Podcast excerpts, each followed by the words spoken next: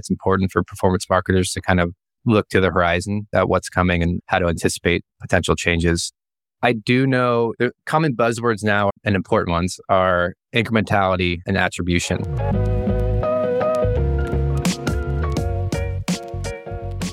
Hey, everyone, and thanks for listening to the One to One Consumer Marketing Podcast. Today, I'm speaking with Kyle Webber, who's Director of Performance Marketing at Parachute Home, which makes premium quality home essentials. Kyle, thanks so much for joining the podcast and chatting with me today. Yeah, thanks for having me. Yeah, I'm looking forward to our chat. Uh, you know, before we dive into to everything, why don't you uh, give everyone on the podcast a little background on who you are, kind of what you do, and how you got into your current role at Parachute Home? Yeah, I mean, I've been in performance for over 10 years now. I actually started building websites, and that's when I kind of realized the power of organic, really, or SEO. So from there, I jumped into an agency. I managed our enterprise accounts, mostly doing just that SEO. And then I ended up helping start and run a boutique agency in Silicon Valley. A lot of like Fortune 500 clients, tech, you know, Valley clients. Again, focusing on on SEO and some paid search and then went in house to a Y Combinator company.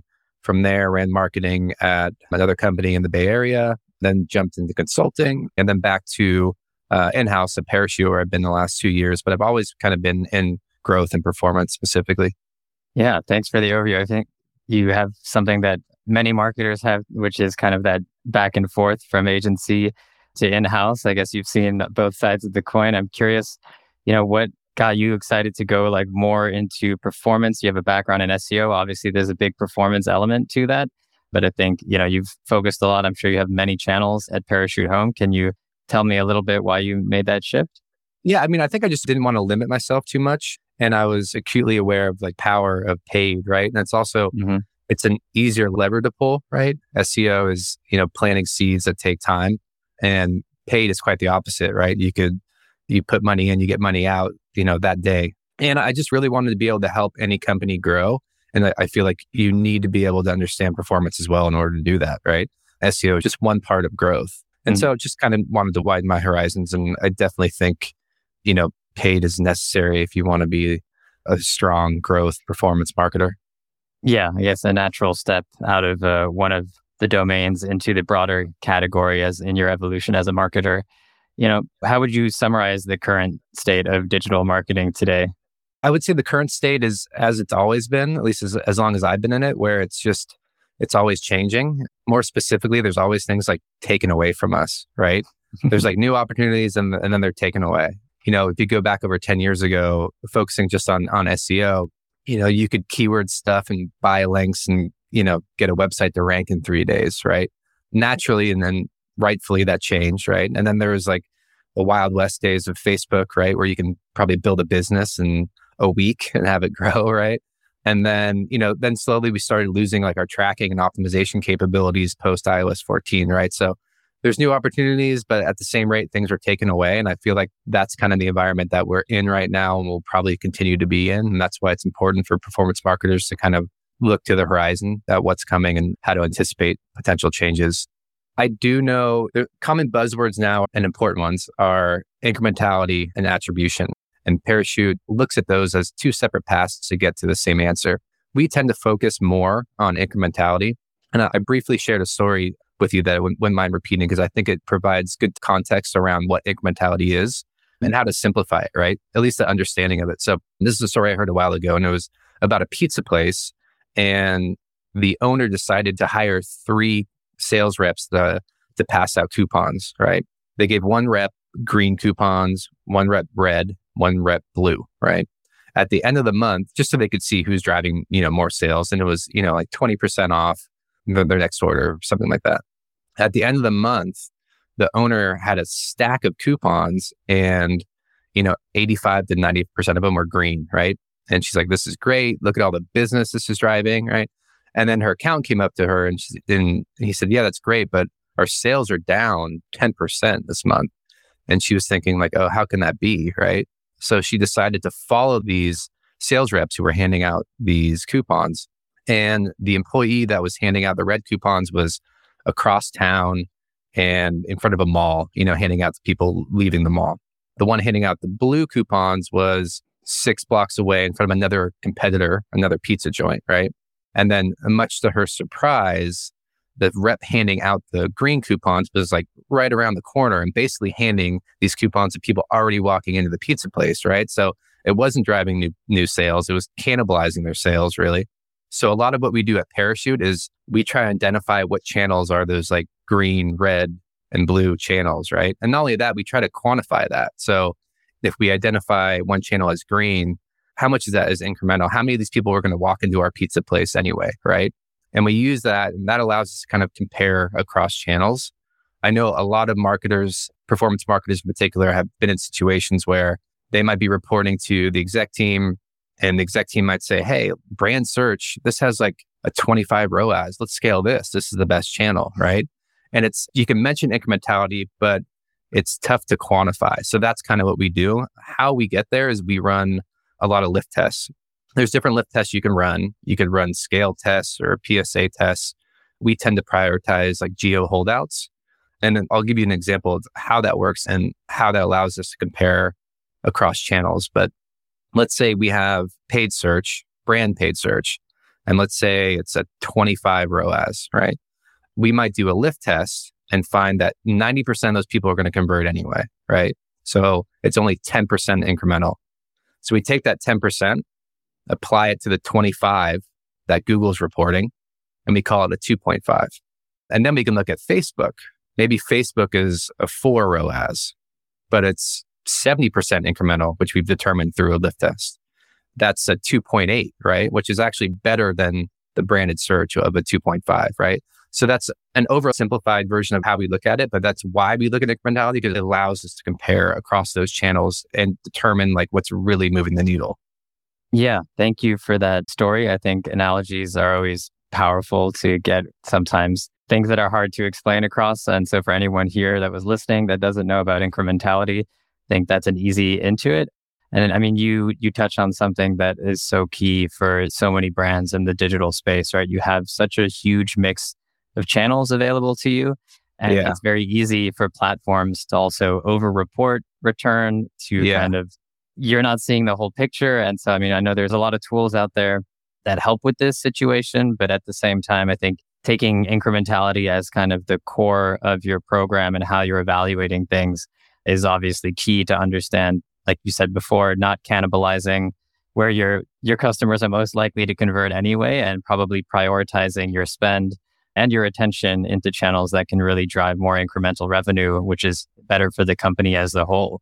Yeah. Thank you for those examples. I think you mentioned a few like types of incrementality in terms of like, and you you say that you choose uh, geo holdouts as your approach. Can you explain a little bit why you chose that one as your approach versus PSA or some of the other ones that you've mentioned?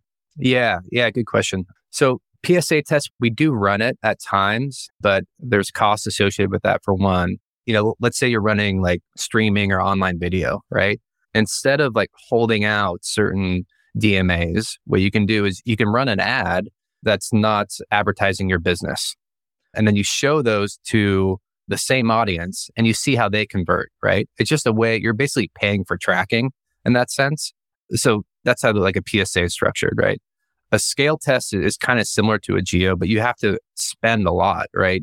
in order to like kind of move that needle and notice any change to baseline. The only real cost associated with the geo holdout is that opportunity cost of not running media in those DMAs. So it's not as much of an inherent cost as there would be with like a PSA or scale test where you have to spend more. This is just holding out certain areas, right? And there is obviously that opportunity cost of doing that, but we just find that the most effective way to run a lift test. But we'll do a mix too and we'll sometimes we'll run a PSA and a geo holdout to see if our PSA is like lining up with the results from a geo holdout. And then maybe we can run that later on. That's also something easier to always have on because geo tests we only run in like six week sprints. So yeah, we tend to do all three, but we prefer geo holdouts. But I would suggest if you're doing any of it, mm, that's great. Yeah, I think that's a good enough reason to do anything, right? There's not not an immediate cost and there isn't a lot of uh, scale required to do a geo holdout. It's probably yeah. why it's the most common. And like you said, opportunity cost is a part of it, but there's probably so many places you could be spending your money that that opportunity cost will get recouped relatively quickly. Yeah, uh, hopefully somewhere else. I mean, You mentioned incrementality as your main measure. You walked through an example of how you kind of apply the return that you're getting from like that a channel is reporting with like the lift that you're seeing and then create almost like a, a, coefficient. Can you explain that a little more? Like, how do you use that coefficient to make decisions and kind of like how does that guide your whole strategy? Yeah. So, what guides our whole strategy is, is what we call iROAS. So, I'm sure most listeners are familiar with ROAS, right? Right. Like your return on ad spend. iROAS is just your incremental ROAS. And yeah, I'll provide an example. So, going back to that paid search example, let's say we run a lift test on branded search and it's only 10% incremental, right? Meaning only 10% of those people actually would have bought without that campaign or that ad. So that's the coefficient we use. And we use that coefficient and we apply that to the platform ROAS. So again, if Google is claiming a 25 ROAS, we're only going to count 10% of that because only 10% we determine to be incremental we then end up with a 2.5 iROAS, right? And then we compare those iROAS across all channels to figure out where we should spend more, where, where we should spend less, right? Because if you just look at platform, it's not going to be that telling, right? Because the incrementality changes so much across different platforms. With that being said, we also do look at attribution, right? Almost as a gut check. So we'll look at attribution we'll look at like post checkout surveys and we'll make sure that it kind of aligns with the learnings that we're seeing with the incrementality. So I, I think it's important to do that too. And we also kind of change those incrementalities almost on a weekly cadence. So if one platform has an increase in click through rather than view through conversions, for example, we might scale up or scale back that incrementality estimate. Because once you have a learning, once you have like an incrementality learning from a lift test, that's static, right? Like it's not you have no idea. I mean, platforms change, seasonality changes, all these things change. And so you kind of have to do your best to estimate how your incrementality is changing, you know, throughout the seasons, right? And so much can change. Like Facebook can start going after less incremental users, or platforms can start taking more credit, right? Or there's seasonality changes to your business, or you're launching a sale. So a lot of the work we do is trying to like fill those gaps in between lift tests to see how the incrementality changes. Yeah, thank you for that explanation. And so I'm assuming that, you know, you have that iROAS, you have this measure of efficiency, which I know you say is obviously in flux. It's never a static measure. But yeah. obviously the different channels that you're also operating on have different scales and different kind of ability to push money through in order to scale that channel, right? Like Brand, you made the example with branded search. That's obviously something you can't really just scale branded search in the yeah, same yeah. way that you could scale a Facebook campaign. So can you walk through a little bit how that factors in your decision making? Like, is scale a part of it in terms, like, once you have the iROAS, how do you make the decision in terms of spend? And when, you know, do you think about the ceilings there and how do you kind of make your, your perfect mix? Yeah, that's a super relevant question. And that's a problem we're trying to solve for right now. And it really ties into marginal ROAS expectations, right? because you could scale. And as you scale, you shouldn't expect the exact same performance, right? And some platforms like Google actually provide sort of, you know, marginal ROAS assumptions based on different increments of spend.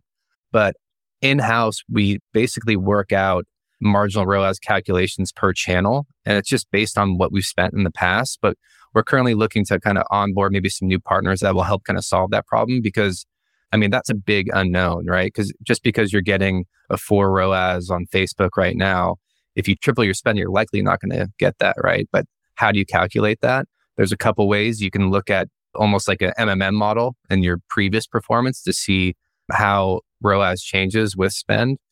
You can do those calculations yourself. You can onboard, you know, some of these partners like Rockerbox or Levin or Recast, right, to help supplement that but yeah, that's something that's always top of mind. It's quite challenging too because it's you're diving into the unknown. Yeah, I feel like that's what a lot of digital marketers feel like. There's so many tools at our disposal. There's the ability to track so much, but then so much also gets taken away. I mean, at the very start of this, you mentioned iOS 14, some of the changes that you've seen there in terms of tracking and attribution. Can you walk through how that's impacted uh, your approach to incrementality? Is that kind of what has defined it in to a large extent, or kind of how is yeah. it affecting your mix and your decision making?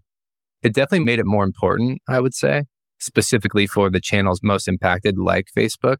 And I think one reason why is because Facebook in particular kept changing, right? Like they started taking credit for less and then more conversions, right? And so your performance might have been the same, but your platform performance might have been doing this, right? So how do you trust that? So that was definitely a catalyst for us to not only start testing in Facebook, but testing as quickly as possible and as often as possible. So we would do that with a geo test. We would do that with Facebook's version of testing.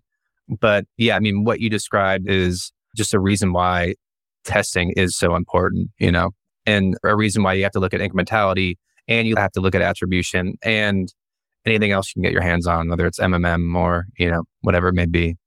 Yeah. So maybe taking a slightly different tack. Thanks for walking us through uh, incrementality and how you're using it at Parachute. Yeah.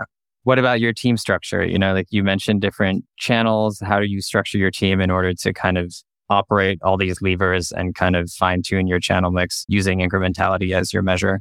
Yeah, we're pretty lean right now, the performance team. So it's comprised of agency and media buyers.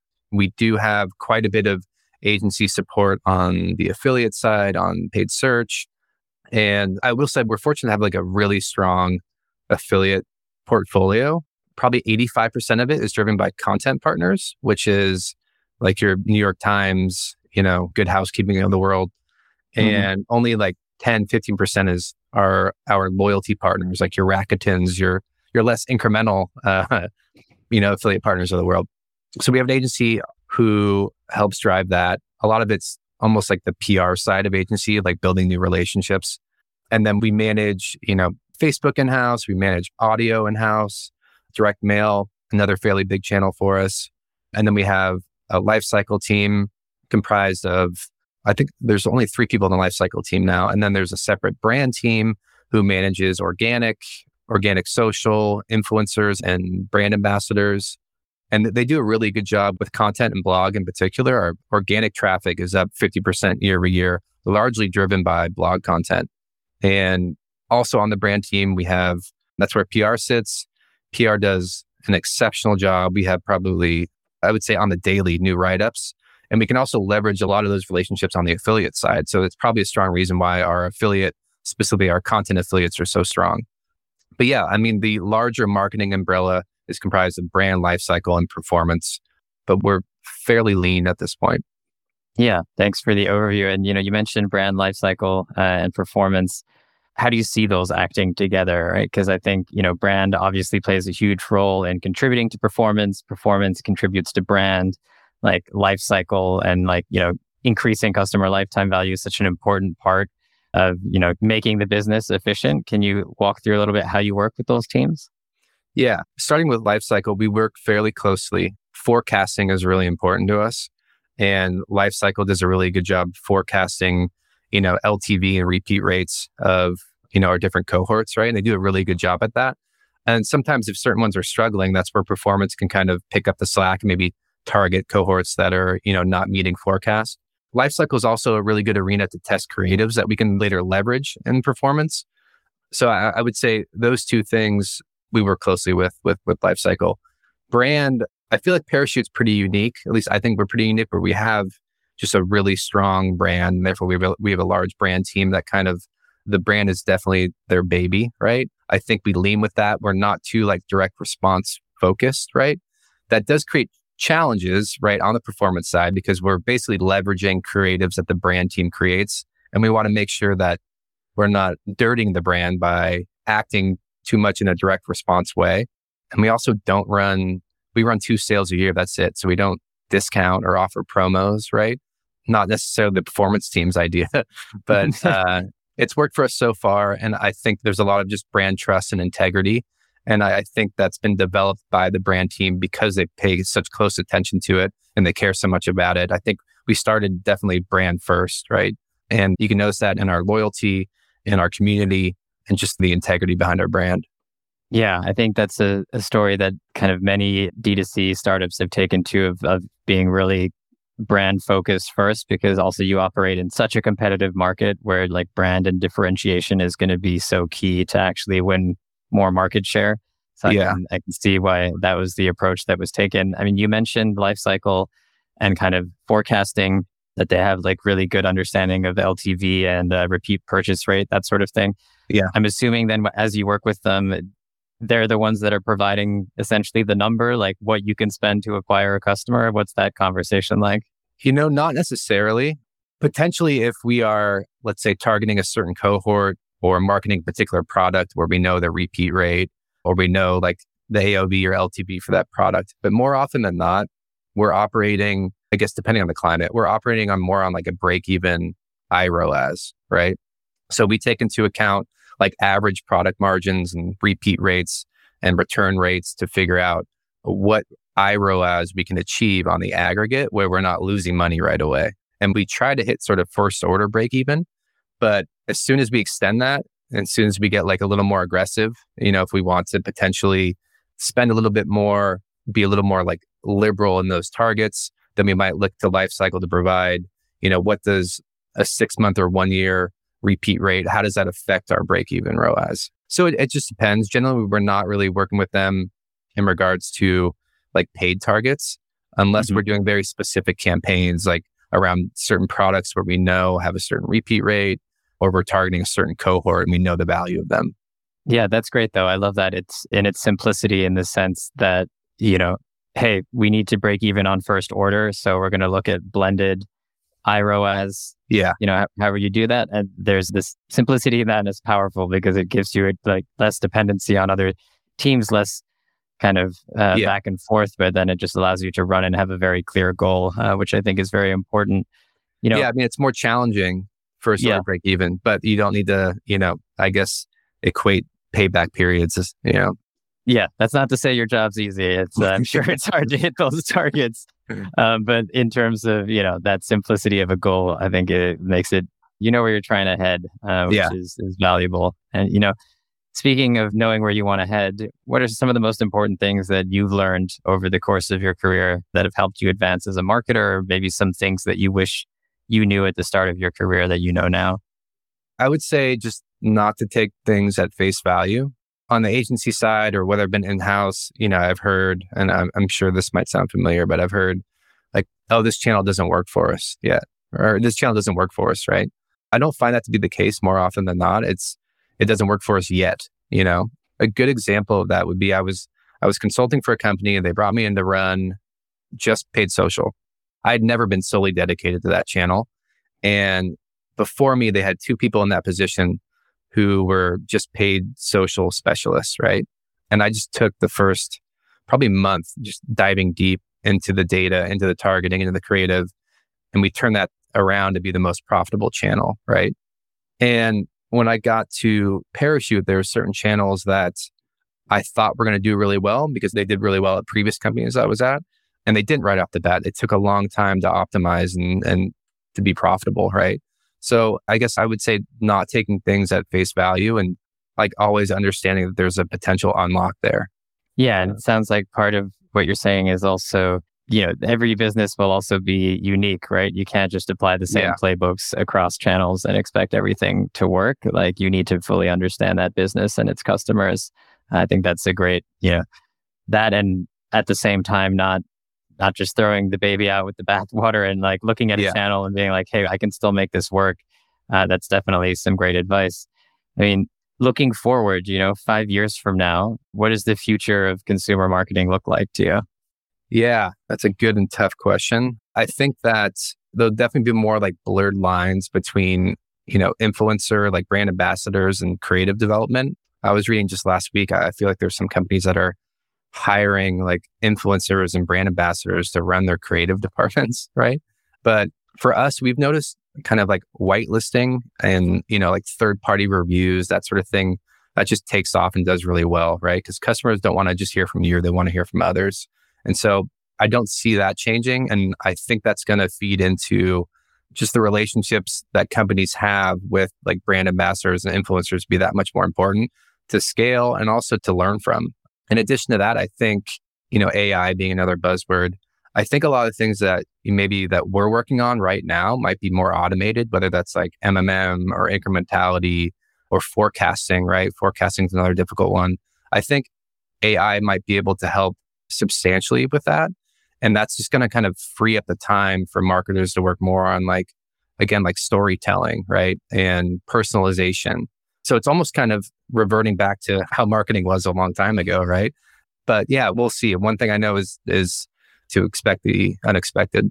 Yeah, I love that. That with the pace of change and new technologies like AI, like changing so much of what we do, we like to think it's completely overhauling everything, and digital marketing changes all the time. But I agree with you. All that means is what's going to matter is the story, right? What doesn't yeah. change is is human nature and why we buy, why we know, like, and trust brands, and why we choose to go there over other places. And so I think you're right. The story will always be paramount. And I think, you know, there's a lot of people saying, you know, that AI can write stories, but AI can't write unique and new stories. It just kind of spits out whatever what everyone has already said. So right. there will definitely be a place for marketers to tell good stories in the future. Kyle, thanks so much for coming on today. It's been really interesting hearing about incrementality, how you're using it as your main measure of channel efficiency, like how that's guiding your decision making. Before we wrap up, if people want to follow you and your journey and kind of hear more about what you're doing, uh, where should they go? Yeah, they, they can just follow me on LinkedIn, Kyle Webber. I'm not too active, even though I manage a lot of uh, social media. I'm not too personally active on there, other than other than LinkedIn, so they can follow me on there. Yeah. Okay. Great. Well, thanks again for coming on the podcast. And, you know, if people want to find out more about we do at Spectrm, check us out on LinkedIn as well, uh, spectrm.io to learn more about conversational marketing on messaging channels. And thanks for listening today. Uh, Kyle, it's been a pleasure. Yeah, thanks, Ben. Thanks for having me.